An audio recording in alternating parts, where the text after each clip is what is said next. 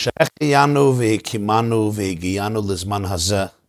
ברוך השם זכינו להתחיל שנה חדשה של שיעורים שבועים בעברית על פרשיות השבוע, השבוע, על נושאים ביהדות, על החגים. כבר התחלנו בפרשת בראשית, פרשת נוח, עכשיו אנחנו ממשיכים בפרשה השלישית, פרשת לך לך. ובזה אני רוצה לקבל את פני כל התלמידים והתלמידות, ידידים יקרים, מכל רחבי הארץ והגלובוס, שמשתתפים מדי שבוע בשבוע בהקשבת והסתכלות על השיעורים, ותודה מקרב לב על התגובות, על העדים החמים והלבבים, מעוררי השראה ונותנים לי עידוד וחיזוק להמשיך באיזה השם חייל אל חייל. אני באמת, זה מרגש מאוד לקרוא כל שבוע את כל התגובות, ואני רוצה להזמין את כולכם להשתתף וגם לשתף חברים, חברות, ידידים, בני משפחה, בשיעורים האלה שנמצאים בערוץ יוטיוב, שם שלי יוסף יצחק ג'ייקובסון. גם אפשר לראות את כל השיעורים באתר העברי החדש שלנו, ללמוד.net, L-I-L-M-O-D, ללמוד.נקודה. שם יש כל השיעורים ביחד שנאספו, ובעזר השם נמשיך ונצליח להאיר את חיינו, את ארצנו ואת כל העולם כולו באור התורה, באור האהבה ובאור האלוקות. ואני גם רוצה להזמין את כולכם בעזר השם בלי נדר, אני אשתדל כל חודשיים לעשות גם שידור חי בערוץ יוטיוב שלנו, שבה נוכל ביחד להשתתף בשיעור חי, כולם יכולים לשאול איזה שאלות שרוצים, ובעזר השם נעשה את זה, נסדר את זה, ואנחנו נפרסם את זה לכל אלה שמנויים על הערוץ יוטיוב שלנו, אבל תודה רבה מאוד מאוד לכולכם. תודה רבה להשם יתברך על הזכות להפיץ בכל שבוע את דבר השם, את העומק, את האצילות, את האהבה של התורה והיהדות לכל אחינו, בני ישראל בכל העולם כולו. יש לי ידיד, הוא, הוא מנהל ארגון בסידני, אוסטרליה, זה נקרא נפש. שמו הרב אהרון מוס. בסידני, והוא סיפר לי לפני שנים, שהוא קיבל אימייל, הוא קיבל מכתב ממישהו מאוסטרליה, כך הוא כותב. השם שלו זה אדוורד, אדוורד, והוא כותב ככה לרב אהרון מוס. למרות שגדלתי בבית מסורתי, בית יהודי, היה, היה, היה לי בר מצווה, אבל מאותם לא הייתה לי אמונה ושום הרגש לדת ישראל. עכשיו הוא כותב לרב ארן, אני בן 34, ואני מתאר את עצמי כאתאיסט. אני לא מאמין בכלום. אני גם התחתנתי עם גויה, עם אישה לא יהודיה, בטקסט לא יהודי, טקסט אזרחי, למרות הרצון של הוריי ובני המשפחה שלי שהם חברים בקהילה יהודית. אני לא משתתף בשום חגים יהודים, לא פסח ולא חגה ולא פורים ולא חג הסוכות ולא ראש השנה ולא יום הכיפורים. גם, הוא כותב, אין לי רצון להיקבר בבית קברות יהודי, ובהצוואה שלי אני אבהיר את זה. הרב מוס אומר לי, אני משתמע, מה השאלה פה? מה השאלה? הוא ממשיך. השאלה שלי היא ככה, אם אני כבר יכול להחשיב את עצמי רשמית כלא יהודי, או שאני צריך לעבור איזה טקס, איזה חגיגה, איזה סוג של המרה, כדי להיות רשמית לא יהודי. וזו השאלה שלי להרב, ואני אודה לך אם אתה תוכל לעזור לי, הוא כותב, בשאלה הזו שאני משער זו שאלה יוצאת דופן. עד כאן השאלה של אדוורד, אדוורד לידידי רב ארן מוס. עכשיו אני שואל אתכם, איך אתם הייתם מגיבים לאימייל שכזה? תחשבו כמה דקות. בואו נעביר נושא, בעזר השם עוד נחזור לכך. אחד הפירושים החשובים בתורה נכתבו, נכתב על ידי הרמב"ן. הרמב"ן זה ראשי תיבות רבי משה בן נחמן.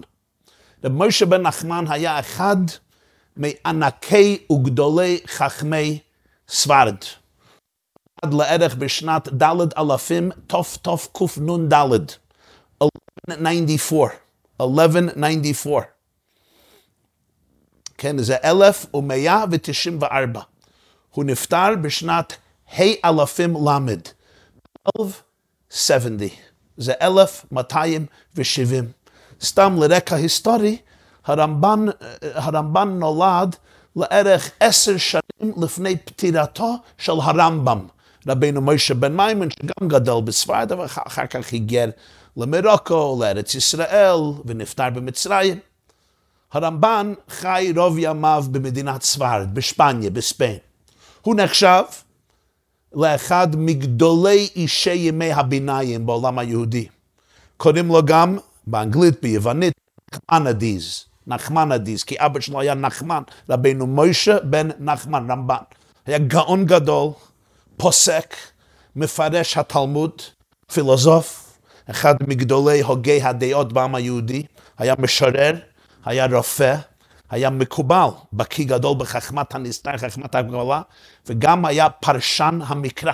הוא כתב פירוש על חמישי חומשי תורה, אחד מענקי ההלכה והמחשבה היהודית. רוב ימיו הוא נולד וגדל בג'ירונה, גירונה, בספרד.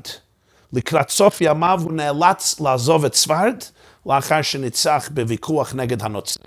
הוא עבר לירושלים עיר הקודש. הוא נחשב גם לדמות חדשה וחשובה בהקמתה מחדש של הקהילה היהודית בירושלים בעקבות השמדתה על ידי הקרוסים, על ידי הצלבנים, כמאה שנה לפני כך, 1099, 1099. גזיידס תתנ"ס. הרמב"ן הוא מהפרשנים המעטים המתמקדים במבנה החומש, במבנה התנ"ך. רוב הפרשנים מתמקדים יותר במשמעות של פסוק, של סיפור, של מצווה. הרמב"ן בנותף לכך נותן תשומת לב מאוד חשובה למבנה, איך התורה נכתבה, איך היא מסודרת, ממה היא מורכבת. הרמב"ן מעלה, מעלה שאלה מרתקת לגבי פתיחת פרשת השבוע, פרשת לך לך. זוהי הפרשה שבו היהודי הראשון, אברהם אבינו ואשתו שרה, נכנסים לתמונת האנושות. והשאלה היא פשוטה, מה קרה להביוגרפיה? כלומר, התנ"ך מציג לנו כל הזמן דמויות חדשות, וכל אחד נתמנה לתפקיד מיוחד, לבצע משימה מסוימת, למעלות שליחות חשובה. אבל לפני שהתנ"ך מתחילה לספר את הסיפור, תמיד יש איזו הקדמה, אפילו הקדמה קצרה, שמעניק לנו, מעניקה לנו כמה מילים על הרקע שלהם, על ההיסטוריה שלהם, מה שאנחנו קוראים רזומה, ביוגרפיה, כדי ליתן לנו הבנה מדוע הם, מדוע הוא או היא נבחרו במיוחד לתפקיד זה. למשל, ניקח את נוח. נוח הוא הגיבור של הפרשה הקודמת, והוא באמת היה הנושא של שיעור הקודם, פרשת נוח. התורה לא מתחילה את סיפור פרשת נוח בכך שהקדוש ברוך הוא פנה על נוח, ויאמר השם על נח, אני רוצה שתלך תבנה תיבה, כי אני רוצה להציל את עצמך ואת המשפחה מהמבול, מלאה הארץ חמץ, השחית כל בשר את דרכו על הארץ, אני החלטתי להשחית את העולם, אני רוצה שתבנה תיבה ותציל את עצמך. התורה נותנת לנו רקע. מי זה נוח? בסוף פרשת בראשית, התורה אומרת, ונוח מצא חן בעיני השם.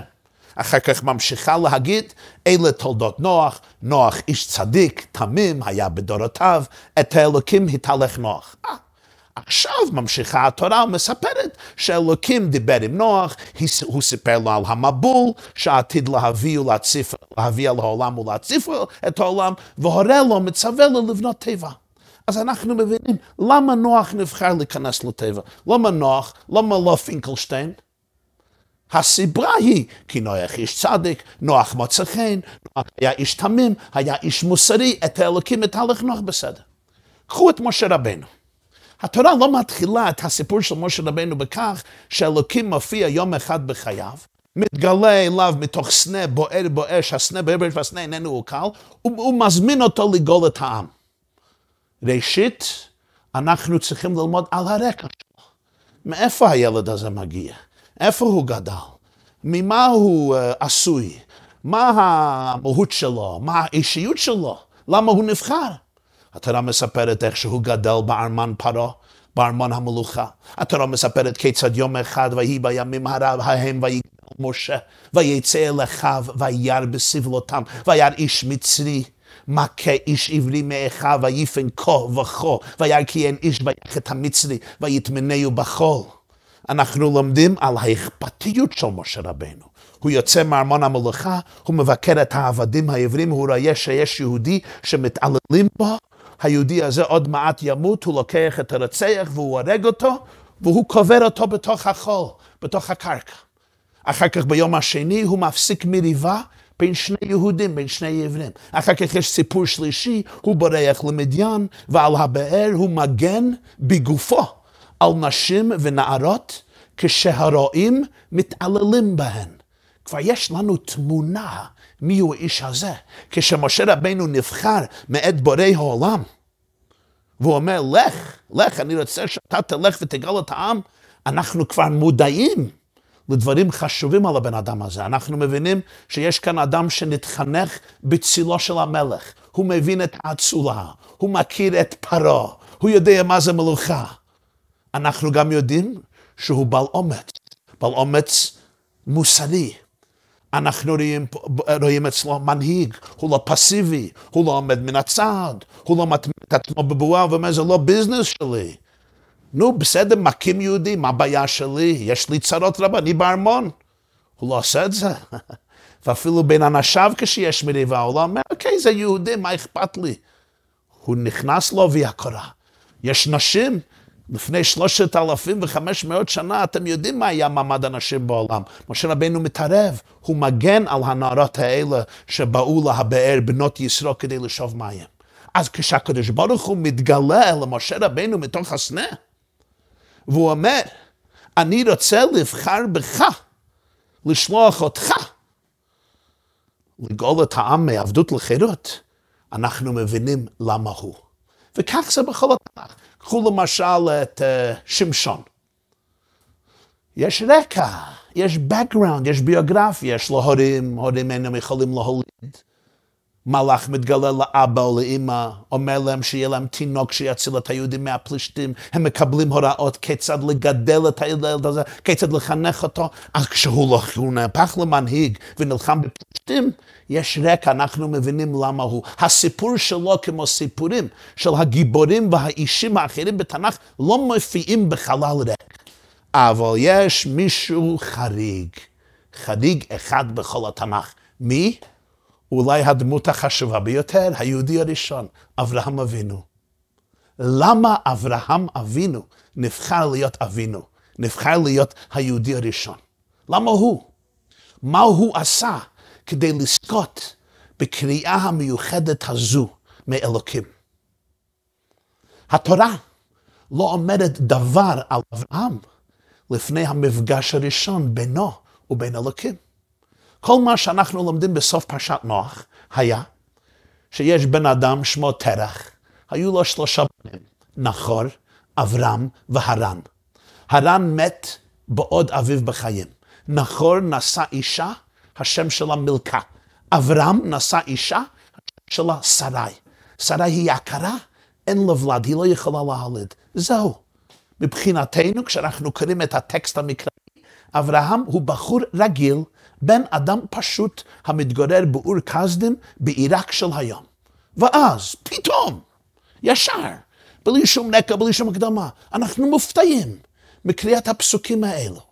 ויאמר השם אל אברהם, לך לך מארצך, ממו וממולדתך, ומבית אביך, אל הארץ אשר הרק, ואעשך לגו גדול, ואברכך. ואגדלה שמך, ואהיה ברכה, ועברך מברכך ומקללך האור, ונברכו בך כל משפחות האדמה.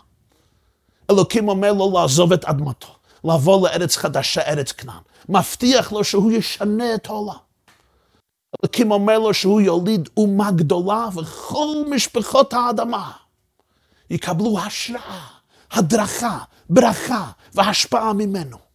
שמבטיח לו את ארץ כנען, ארץ ישראל כמורשת נצחית, והופך אותו בן רגע לאביה של ציוויליזציה חדשה, שאמורה לשנות את הפלנטה, להאיר את כל העולם באור הטוב, האהבה, הקדושה והמוסר.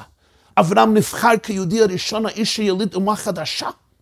הוא אחראי לגלות את המונותאיזם, את אחדות הבריאה, אחדות האלוקית, אחדות האנושות בעולם כולו, מופקד על המשימה לשנות את נוף כל כדור הארץ, ובעצם כל שאר התורה. תלוי בפתיחה הזו לאברהם אבינו. אכן, כיום הזה עברו אלפי שנה, והעובדה היא שכמעט שני שלישי האנושות רואים את עצמם בתור היורשים הרוחניים של אברהם אבינו. וכאן הבן שאלה פשוטה, למה הוא? למה לא שמרל? ולמה לא זונדל? ולמה לא ינטה? ולמה לא חיה? ולמה לא ינקל? ולמה לא מוטל? למה אברהם? למה הוא נבחר? למה לא אח שלו? למה לא אבא שלו? למה לא בן דוד שלו? למה לא בן אדם אחר? מטקסט התורה זה נראה כמו בחירה רנדום, בחירה אקראית לחלוטין. אפילו נרטיב, אפילו סיפור אחד לא מסופר על מעלותיו הייחודיות של אברהם כדי להדגיש את גדולתו. תן לי איזה רקע, תגיד לי איזה סוג ילד הוא היה, והוא עשה בתור נער. משהו מיוחד שאני מבין, אה, לכן הוא נבחר. נכון, בתלמוד, במדרשים, סיפורים רבים על שנות הנוער של אברהם, על חיפושיו אחר האמת, על סקרנותו האינסופית, על הכמיהה שלו לגלות את מקור הקיום, להבין את סוד הבריאה. אברהם, אפשר להגיד, היה גם המדעי הראשון. הוא חיפש את חוקי הטבע, הוא רצה להבין מה מסתתר מאחורי הטבע, מי אחראי לטבע. הוא חיפש את האמת. במדרשים מסופר על הקרב שלו עם בני ארצו, עם המלך עצמו. זרקו אותו לכבשן אש, רצו להמית אותו. מסופר על הקורבנות שהוא הקריב למען האמת שגילה. זה נכון, אבל בתורה עצמה, בטקסט התנ"ך, לא נזכר כל זה אפילו ברמז. איך, אנחנו, איך אני צריך להבין את הטקסט? זו השאלה הגדולה והחזקה שמעלה, שמעלה הרמב"ן, רבינו משה בן נחמן. וכמה גדולים וטובים מהפרשנים שלנו, מחכמי היהדות, דיברו על השאלה הזו במשך הדורות. אני רוצה להציג בפניכם, ידידים יקרים, תלמידים יקרים, את התשובה המאלפת של החכם הגדול מימי הביניים וגם מהרנסאנס, רבי יהודה ליווה בן בצלאל מפראג, המכונה בהיסטוריה היהודית בשם המהר"ל מפראג. מהר"ל זה ראשי תיבות מורנו הגדול רבי ליבה, או מורנו, מורנו הרב ליבה. הוא היה מגדולי ישראל הבולטים במאה ה-16, קוראים המהר"ל מפראג. הוא נולד בשנת האלפים רע"ב, 1512, 1512. הוא נפטר י"ח באלול, חי אלול, שנת ה' אלפים שס"ט, 1609, 1609. הוא היה רבה של עיר פוזן ב Poland, אחר כך ניקלשבורג במורביה, היום זה מיקולוב, אחר כך עיירה מפורסמת מהקהילות הגדולות בישראל, פראג. המהר"ל כתב עשרות ספרים יסודים על השקפת היהדות. יש לו ספר שנקרא תפארת ישראל, ובספר תפארת ישראל הוא מציג לנו תשובה נפלאה על שאלת הרמב"ן. אילו הציגה התורה את אברהם בכך שהייתה מספרת לנו תחילה על כל המעלות הנפלאות והייחודיות והגדולות על אברהם אבינו עד לשלב זה בחייו, שבוודאי היו לו מעלות נפלאות, הוא היה אישיות מדהימה לפני שהקדוש ברוך הוא אומר לו, לך לך. אבל אז, מה היינו חושבים, אומר המהר"ל? שההישגים והמעלות האלה הם הם מה שתרמו שהקדוש ברוך הוא יבחר בתור היהודי הראשון. מה שהפך אברהם ליהודי הראשון היו הישגיו הרבים, קומתו הרוחנית, קדושתו הגדולה והענקית. ומה הייתה המסקנה מזה? שיהדותו של יהודי מבוססת על מעלותיו. על מעשיו, על אישיותו הרוחנית. היינו אומרים, אברהם נבחר, למה? בגלל הקומה הרוחנית שלו. וכך זה נכון אצל כל יהודי. ככל שאנחנו מפתחים אישיות רוחנית יותר, כך אנחנו יותר יהודים. מאידך, אלה שהם רחוקים מיהדותם, מה גם אלה שמנוכרים מיהדותם, בוודאי הם לא יהודים. אומר לנו המהר"ל מפראג, התורה רוצה להעביר לנו חד משמעית, שמהותו של יהודי לא משתנית אף כהוא זה, בגלל הישגיו הרוחניים ומעלותיו. בחירתו של אלוקים באברהם לא קשורה למעשיו ולעבודתו. אז מה הופך יהודי ליהודי? לא כמה הוא יודע ללמוד, לא הדיקות שלו בדת, לא אפילו שמירת המצוות שלו, ולא ההתנהגות שלו. אפילו לא ההרגש שלו על היהדות, או האמונה שלו ביהדות. כמובן, כל אלה מאפשרים לו או לה לחוות את יהדותם במילואה, לחיות אותה במילואה. ולחיות חיים שלמים ומותרים בתור יהודים. אבל מה שהופך, מה שעושה יהודי יהודי, היא העובדה שאלוקים בחר באברהם אבינו ואמר לו, לך לך מארצך ולך מבית אביך אל הארץ אשר הרקע, ונברחו בך כל משפחות האדמה. יהדותו של האדם אינה עניין רק של אורח חיים, או אפילו תפיסה עצמית. יכול להיות יהודי שהוא לא מודע ליהדותו, אבל הוא יהודי. לא קיום מצוות התרה והחוויה הדתית, וזה שאני אומר שאני אוהב את היהדות ואני מתנהג כמו יהודי במלוא מובן המילה, הגם שזה דבר ענקי וגדול, לא זה מה שהופך אותך יהודי. לא יהודי. שום דבר לא יכול לשנות מערכת היחסים. אם הבחירה הייתה מופעלת, בגלל שאני עושה מעשים ראויים, או בגלל סגולה ייחודית שלי, זה נתונה לשינוי. זה נתון לשינוי. אהבה התלויה בדבר, בטל דבר, בטלה אהבה. כשיהודי מאבד את רמת החיים הגבוהה שלו, הבחירה בו בתור יהודי נפסקת. אבל יהדות היא המצב של הווייתך המהותית. זה המצב של נשמתך. כמו שאתה לא יכול לשנות את צבע העין שלך, אפילו אם אתה לא רוצה את צבע הזה. אתה לא יכול לשנות את צבע נשמתך. It's the color of your soul, זה הצבע של הנשמה שלך. אם בן אדם מחליט, הוא רוצה להיות סוס. אני רוצה להיות סוס. אני מזדהה עם סוסים, אני אוהב סוסים, אני רוצה להיות סוס. הוא לא מפסיק להיות אנושי. יהודי לא יכול, להיות, לא יכול להפסיק להיות יהודי גם אם הוא מחליט שהוא לא יהודי. מחר אני אגיד לעצמי שאני סוס. בסדר. אבל הגנטיקה לא משקרת. אני לא השתניתי. ראיתי פעם מכתב, יהודי כתב לרבי מלובביץ' שהוא חילוני. היה מכתב ארוך, אבל הרבי כותב לו בין השאר, אומר ככה, סלח לי, אבל אני לא יכול להסכים עם הקביעה שלך. מאז שהקדוש ברוך הוא במעמד הר סיני אמר על כל יהודי, שהוא והיא חלק מממלכת כהנים וגוי קדוש, אין דבר כזה באמת כמו יהודי חילוני. חילוני זה מלשון חול, חולין, מנוכר לעולם הקדושה, אין דבר כזה.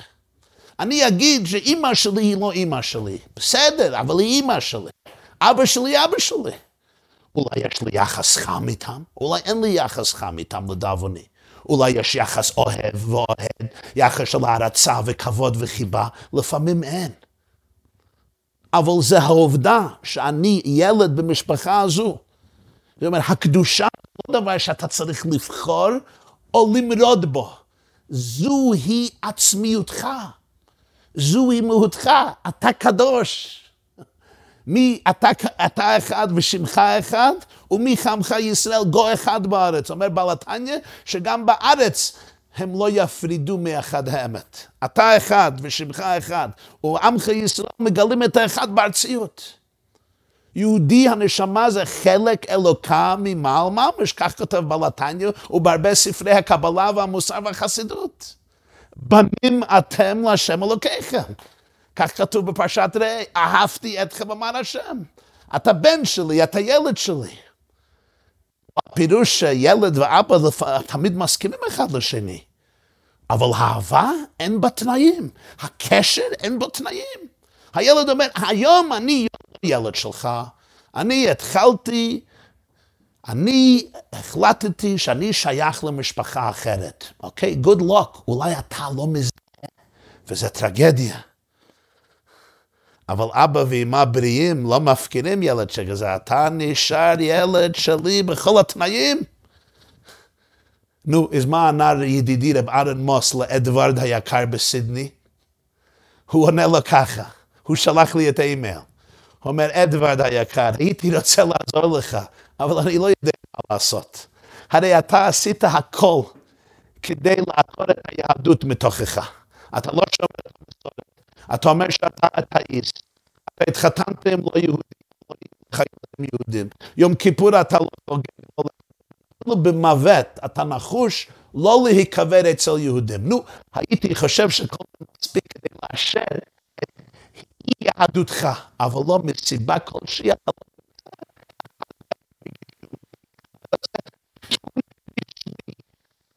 בהיותך אתאיסט, למי אתה פונה הזו שאתה מרגיש יהודי, לרופא, לפסיכיאטר, למדעי, לחוגג אזרחי שחיתן אתה פונה לרב, ורב אורתודוקסי ורב חסידי. כמו הילד שברח מהבית, ובסופו של דבר הוא פשוט הסתובב סביב הרחוב, כי ההורים שאלו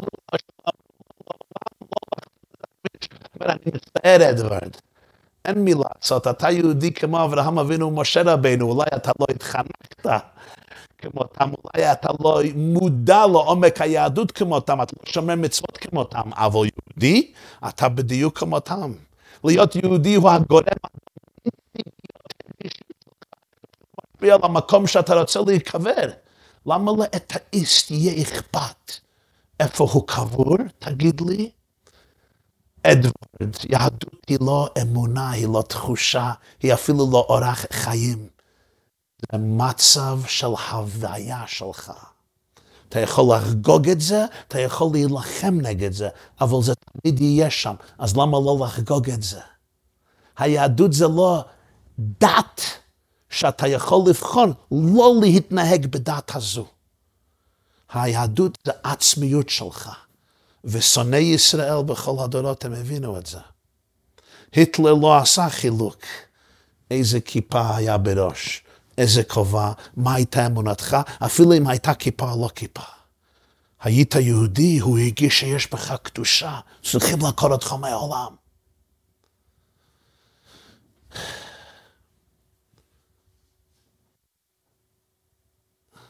בגמרא במסכת קידושין, דף ל"ו, הגמרא אומרת, כתוב, בנים אתם להשם אלוקיכם, בפרשת ראה, בספר דברים. אז רבי יהודה אומר, בזמן שאתם נוהגים מנהג בנים, אתם קרויים בנים. בזמן שאתם לא נוהגים מנהג בנים, אתם לא קרויים בנים. רב מאיר אומר, בין כך ובין כך אתם קרויים בנים. והוא מביא ארבעה פסוקים מהתנ"ך כדי לאשר את זה. בירמיהו כתוב, בנים שכלים המה, אפילו אם הם טיפשים, שכלים, הם בנים. בסוף דברים, פאזינו, בנים לא אמון בם. אפילו אם אין להם אמון בהורים, הם בנים. בישעיהו אומר, זרם מרעים בנים משחיתים. אפילו הם משחיתים, הם בנים. בהושע הוא אומר, והיה במקום אשר יאמר להם, לא עמי אתם, יאמר להם, בני כל חי. והגמרא מסביר, הפסוק הראשון מלמד אותנו שילדים טיפשים הם עדיין ילדים, אבל אם הם הופכים לא אמינים, הם חוטאים ועוברים בכוונה על רצון האבא ואימא, אולי עכשיו הם לא ילדים.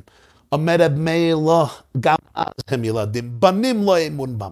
אבל אולי ברגע שהם נוטשים את השם לחלוטין, הולכים אל האלילים, אולי אז הם לא ילדים. הרי ילד שמקטין שיש לו אבא, איזה קשר יש לו עם אבא? אה, אומר הפסוק, גם בנים משחיתים זרם מרעים, זה גם בנים. בסדר, אבל אולי הם לילדים רעים? ילדים, אבל ילדים רעים. אומר הושע, לא, לא, לא. אותם אנחנו נקרא בני קהל חי. למה? כי יהודי בעצם הוא חלק אלוקה ממעל. יהודי בעצם הוא אלוקי. כל יהודי הוא טוב, קדוש, טהור, אחד יחיד ומיוחד עם השם יתברך, בלי שום פירוט בשום אופן. איך אמר בלתניא? יהודי לא יכול ולא רוצה להיפרד מהלקות, וזה הפך להלכה היהודית. יהודי יכול להתגייר לדת אחרת מאה פעמים. הוא עדיין יהודי, הוא מתחתן עם אישה יהודייה, היא זקוקה לגט. הרשב"א, תלמיד הרמב"ן, רבינו שלמה בן אדרת, מגדולי חכמי ספרד, כותב בשיילוס ותשובס הרשב"א, עכשיו סימן קצ"ד, הוא אומר ככה, בכל התלמוד כשיש מחלוקת בין רבי מאיר ורבי יהודה, הלכה כרבי יהודה. אבל לא במקרה זה, במקרה זה הלכה כרבי מאיר. אפילו יהודי שהשתמד, רחמנא ליצלן, עזב את היהדות, התנכר ליהדות, אומר שהוא אתאיסט, לא שומר שום מצווה, אוכל ביום הכיפורים בריש גלי. אם הוא מתחתן עם אישה יהודה, היא זקוקה לגט. זה לא כמו שלא יהודי מתחתן עם, גויה, עם אישה יהודיה, לא זקוקה לגט. למה שואל הרשב"א? למה הלכה כרב מאיר? ואומר כרב מאיר הביא ארבעה פסוקים מהתנ"ך כדי לאשר את שיטתו. ואם מותר לי להוסיף, ההיסטוריה הוכיחה צדקת דרכו של רב מאיר. ההיסטוריה הוכיחה. אנחנו חיים אלפיים שנה אחרי רב מאיר. במשך אלפיים שנה האחרונות ההיסטוריה הוכיחה. שאצל האנטישמים הגדולים, גם היהודי שנטש את היהדות, וגם היהודי שקוראים לו חילוני, ואפילו היהודי הזה, רחמנא ליצלן, הוא לא חילוני, הוא שונא את היהדות. רוב חילונים לא שונאים את היהדות, הוא לא, הוא לא שומר מצוות, אבל אפילו זה ששונא את היהדות. האנטישמים ראו בו יהודי במלוא מובן המילה. דוקטור מנגלי, יימח שמו, לא עשה חילוק ביניהם. ההיסטוריה הוכיחה שרב מאיר צודק. ולכן אומר לנו המהר"ל, התורה מציגה את סיפורו של אברהם אבינו ללא כל ביוגרפיה, ללא קורות, ללא קורות חיים מוקדמת, ללא רשימת שבחים, מה שגרם לו להיות ראוי לכבוד הזה. כי להיות יהודי פירוש שאתה נבחרת על ידי אלוקים, בלי שום תנאים, בלי שום נסיבות. ודאי. לחוות את הקשר עם הקדוש ברוך הוא, לחוות את היהדות במלוא מובן המילה, לחיות בתור חי, בחיים מאושרים ומושלמים, נתן לנו אלוקים את התורה והמצוות כדי לבטא את הקשר בכל יום ובמשך 24 שעות ביממה. אבל אפילו אם לדאבוני, אני לא מוכן להתנהג כך, או אני לא מודע לכך. היהודי נשאר אותו יהודי, ובעצמיותו זו אותו קדושה, כמו קדושת אברהם אבינו, כמו קדושת משה רבינו. אם הייתי מסתכל על התורה והייתי רואה, וואו, אברהם אבינו עשה זה, עשה זה, עשה זה, עשה זה, אה, הוא יהודי, אני, אני יהודי חלש, אני לא יהודי אמיתי. אומרת התורה, לא. זה לא תלוי בשום דבר. ויאמר אלוקים על אברהם, לך לך ונברחו בך כל משפחות האדמה, ואזכה לגוג גדול. כל הצאצאים שלך, כל הזרע שלך, בלי שום תנאים, בלי שום נסיבות. בלי שום קשרים אחרים. הם הילדים שלי, בנים אתם לשם אלוקיכם. לפעמים יש לי ילד שנותן לי נחת, לפעמים יש לי ילד שגורם לי לילות ללא שינה. אולי יש לי ילד שאוהב אותי, אולי יש לו ילד שיש לו בעיות איתי. יכול להיות שיש לי ילד שמתקשר אליי שלוש פעמים ביום, ילד שמתקשר בכושי פעם אחת בשנה, אם יתמזל מזלי. אבל שניהם ילדים ואף אחד מהם אינו ילד יותר מהשני. אחד מהם אולי מתנהג יותר כמו ילד, אחד מרגיש יותר כמו ילד, אבל שניהם אהובים, שניהם ילדים וילדות באותה מידה. זה הסיפור של העם שלנו. יהודי הוא יהודי, הוא יהודי הוא יהודי. תודה רבה.